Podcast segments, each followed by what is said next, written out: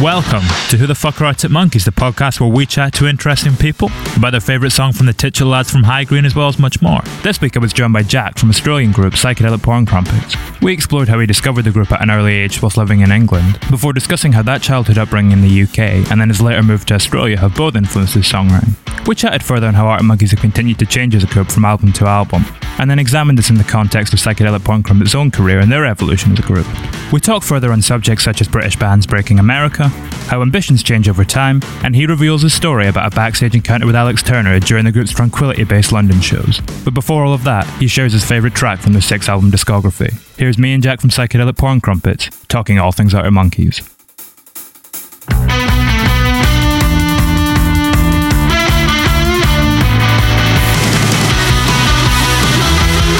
I chose Brianstorm, but there's too many to choose from, really.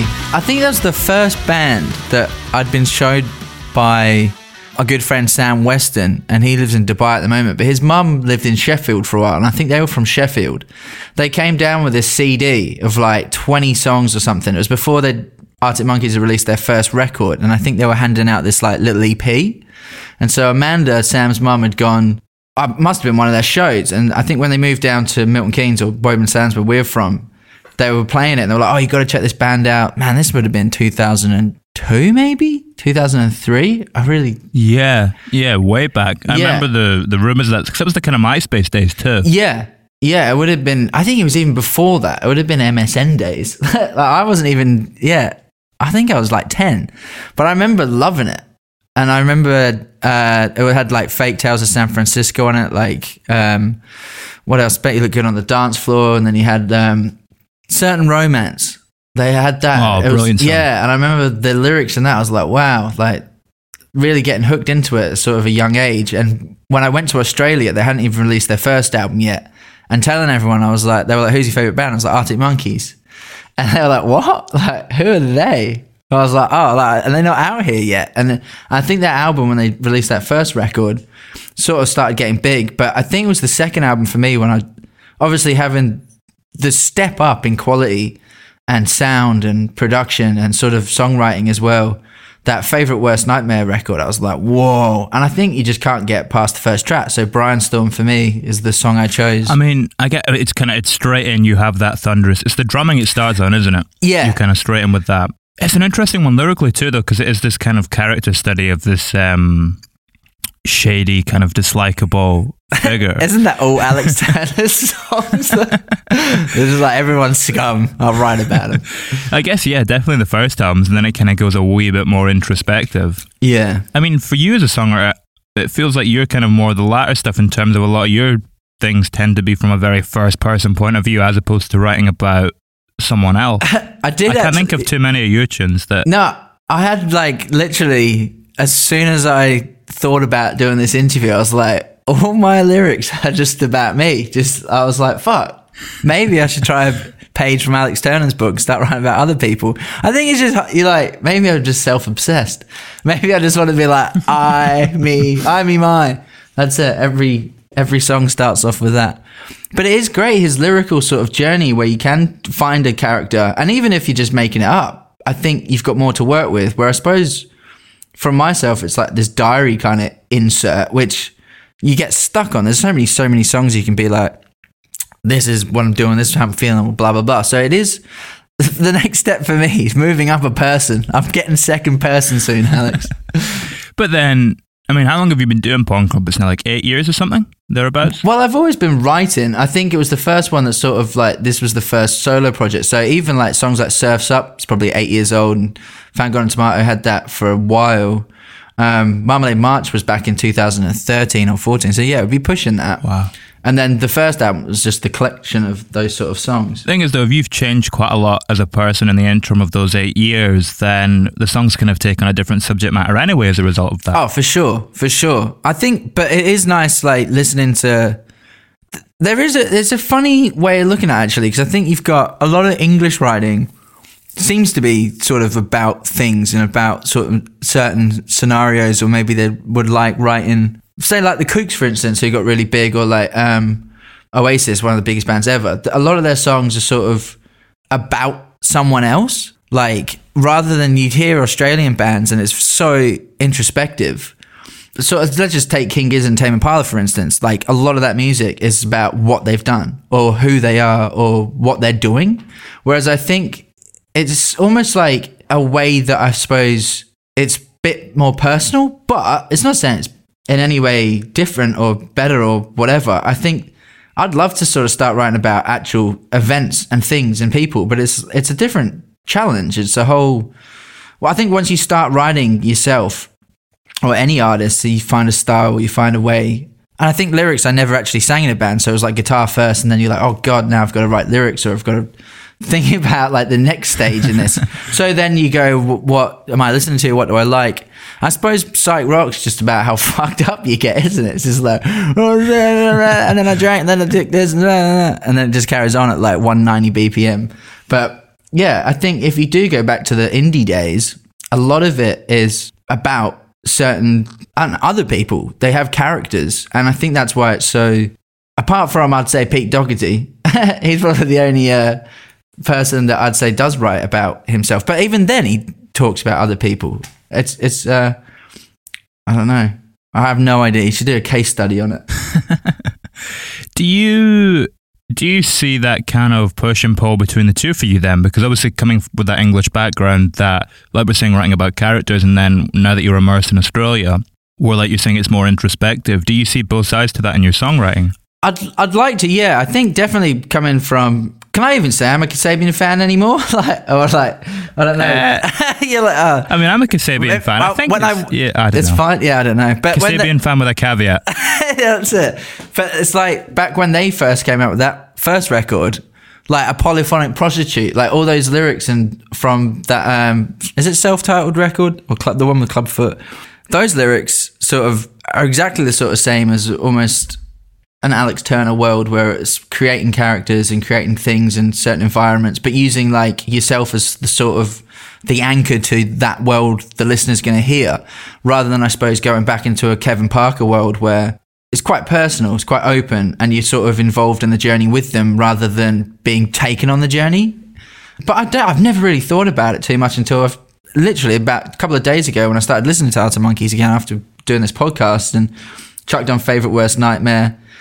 And there is an element of Alex in, I suppose, a lot of those lyrics, but it's so, it's kind of coming from a way that he can still remain relatively, I don't know what the word is, like he, he can sort of be unguided, or he can take you with it, but you're not judging him at all by who he is, because he's saying everything else about everyone else. So I guess it's that age-old thing too, that you can tell more about the person describing the object than the description itself. Exactly. You know what I mean? Yeah. The object itself, rather.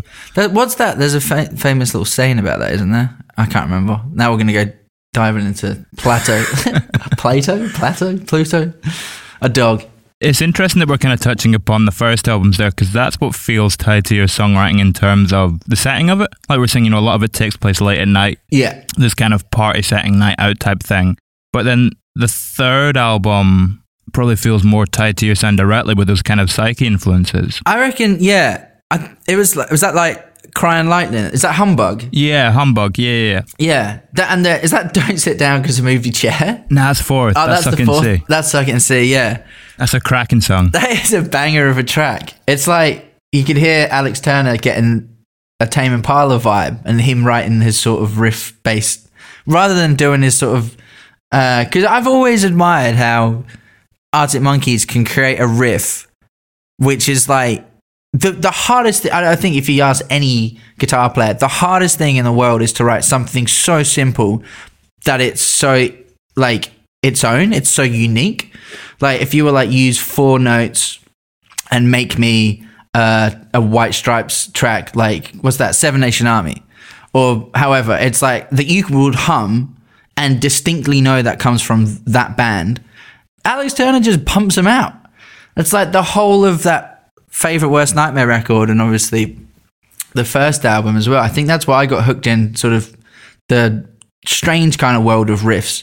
Like listening to Teddy Picker, you're like, wow, that slaps. It's like, it's not heavy, but it goes harder than some Black Sabbath tracks. You're just like, what? Like, it doesn't need a crash tra- crash cymbal or these big drums or big thing. It's like everyone tight on a weird note that you wouldn't usually put into some progression.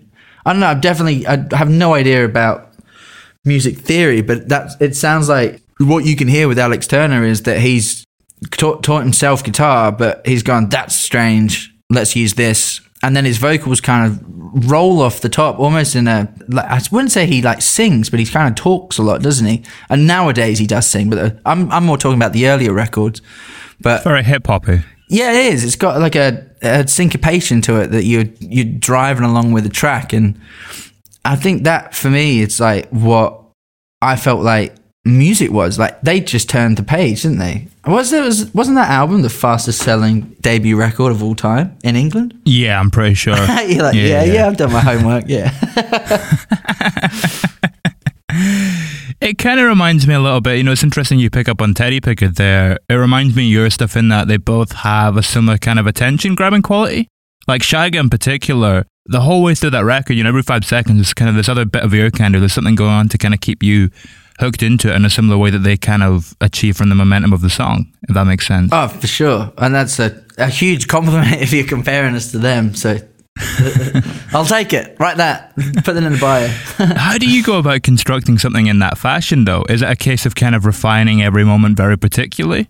Like making sure that every kind of five seconds you have something that's going to keep people in and keep pulling them along on the, the journey? I I think I'm going back, like, if I'm thinking of my stuff, like, y- yes and no. Like, sometimes when you listen to a song, like, or when you do write a track, like say, say you write a track, I know a lot of people will say the best songs write themselves, and it's no word of a lie. It's like you would sit down and you know what comes next. Even before you wrote it, you're almost humming the words or whatever, or you're playing the melody, and my, that song might come to you in like five minutes. And because you haven't really overthought it, it just flows naturally the way that you've sort of subconsciously intended it to be.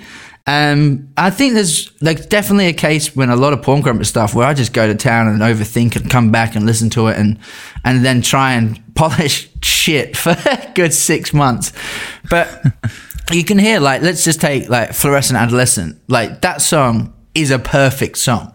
There doesn't you can't add anything, you can't take anything away from it. I'd say another perfect song is probably Blur's Song two, where it's just like I know they've recorded that as a joke, but that gets smashed all around the world, like on radio. It will be a track that you're like, what's a heavy song? And you think of like Killswitch Engage, or you try and put on some Korn or some Slipknot. But then Blur Song two is up there with like one of the heaviest tracks going. And it's just them, I don't know, it's like this progression where it's going from low to high, where you've got the, the riff ascending, the vocals doing something, I don't know, just screaming. It makes sense. And they said they wrote that in like two minutes. Same with Paranoid by Black Sabbath. So they had a bit of time left on the um, on the reel. So they were like, oh, let's just do this.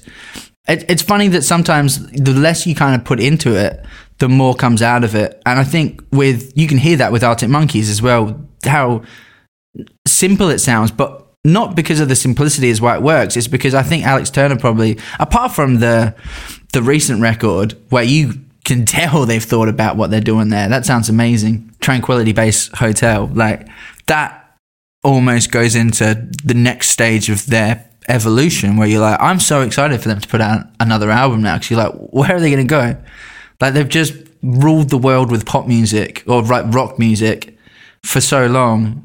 Throw this like spanner into the old gears through this left turn. And I think what they did was gather a lot more musical fans, if that makes sense.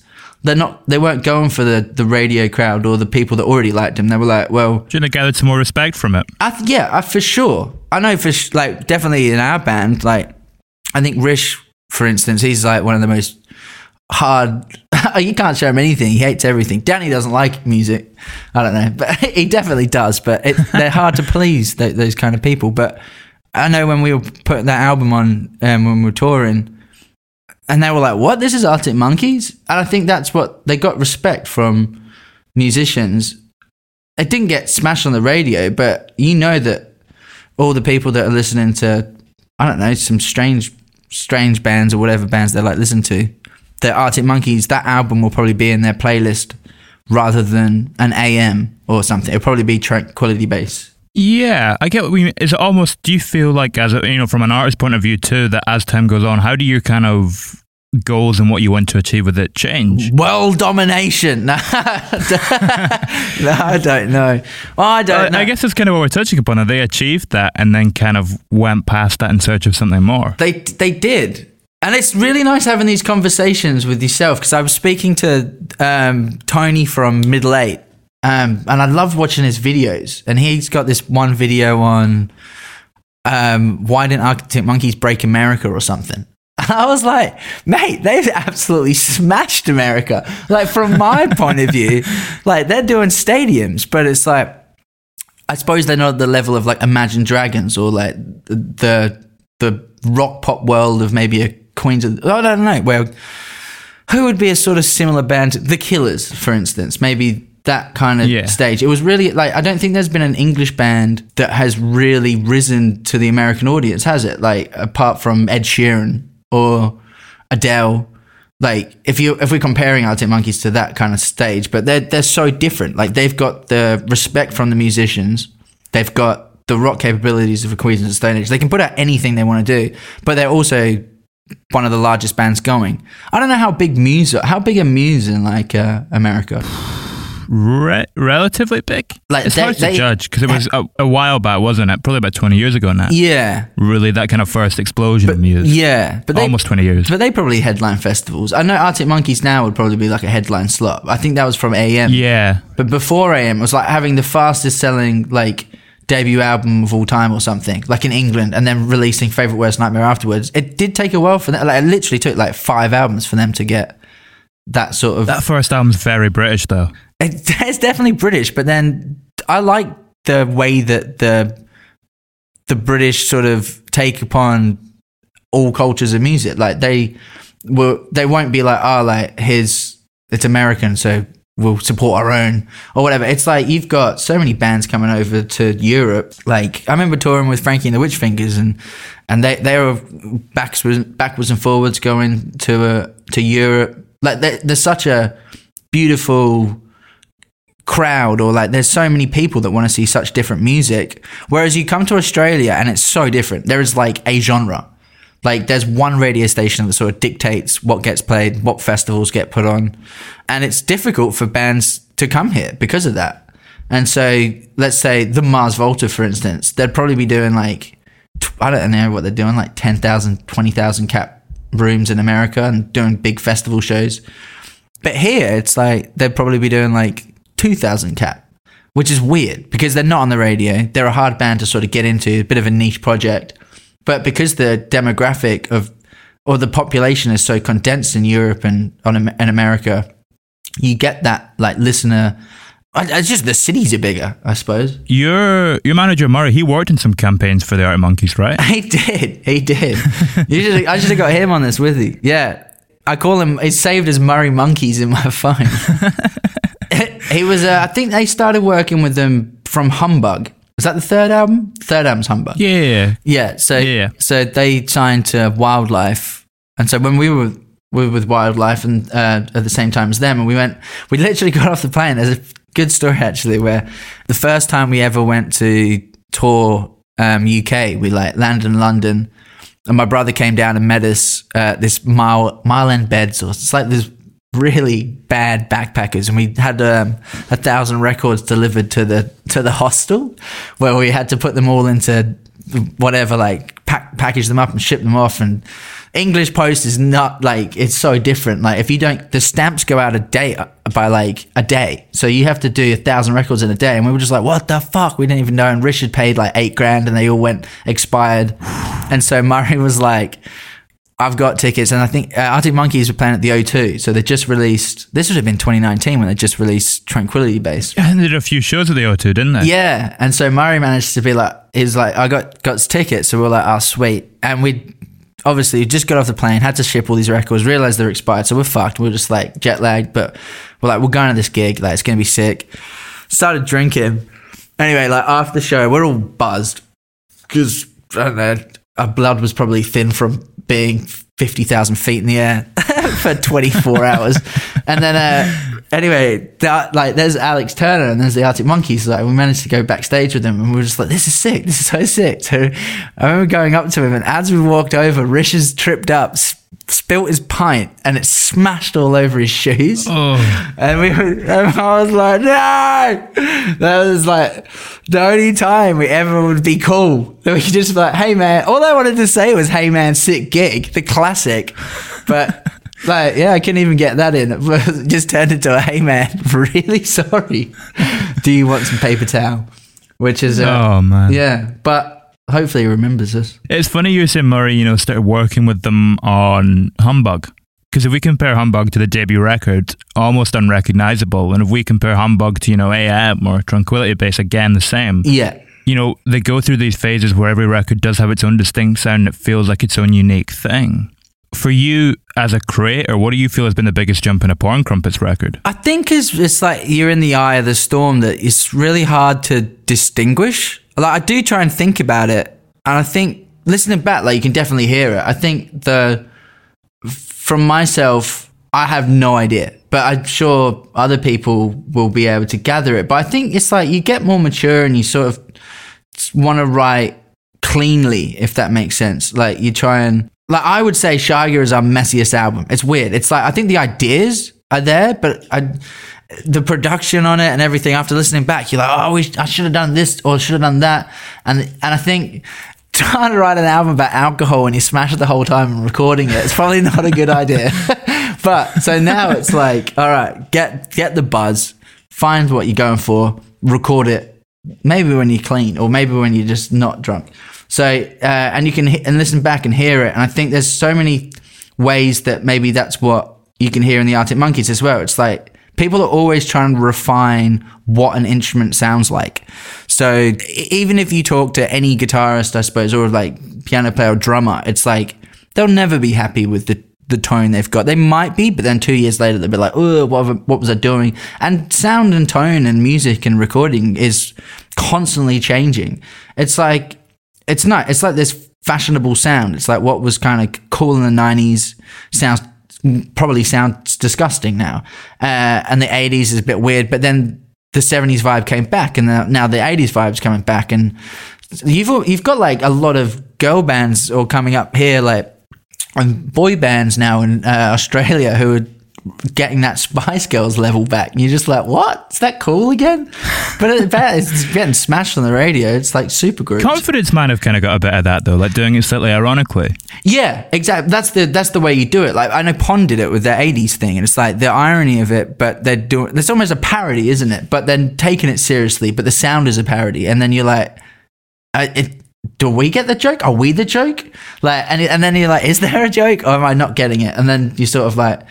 But it's like the more you try and hold on to something, time will forget you pretty quickly. So going from Arctic Monkeys, like, they're never going to release like a garage rock album again. Like, oh, they might do. It would be amazing. But if you've got like like take tran- tran- ugh, Tranquility Base, the how clean everything sounds. Like, it's so like precise. Like, you have this Rhodes piano just sort of sitting nicely on a drum kit, and that drum kit is literally just a kick and a snare in most of that track. Like, there isn't even, there's no big cymbals, there's nothing to sort of take away from the vocals, and and it sounds like it's got this flavor of a Kubrick movie. Like, you like the way they all did the videos for it as well, which is insane. Such like an there, elegance to it. There is, and I think that's that getting more mature as an artist. Like, I can, I, man, it's funny if you can. I feel like I know what I need to do. Putting it into like perspective and actually doing it is so much harder. And looking at Arctic Monkeys and the way they have done it is probably the reason they're one of the, if not, they will be in. I mean, they're definitely, if the Rock and Roll Hall of Fame is a thing, I don't even pay attention to it, but they'll be in there. They're, they're the type of band that will get to that state where they're just, they are household names now. It's like everybody knows that band. If you were trying, I mean, when you start off in music, that's sort of like your goal, isn't it? Or like your dream. It's like, at least have enough people to listen to you to be like, whether they like it or not is up to them. But if they've just listened to you, that's pretty cool.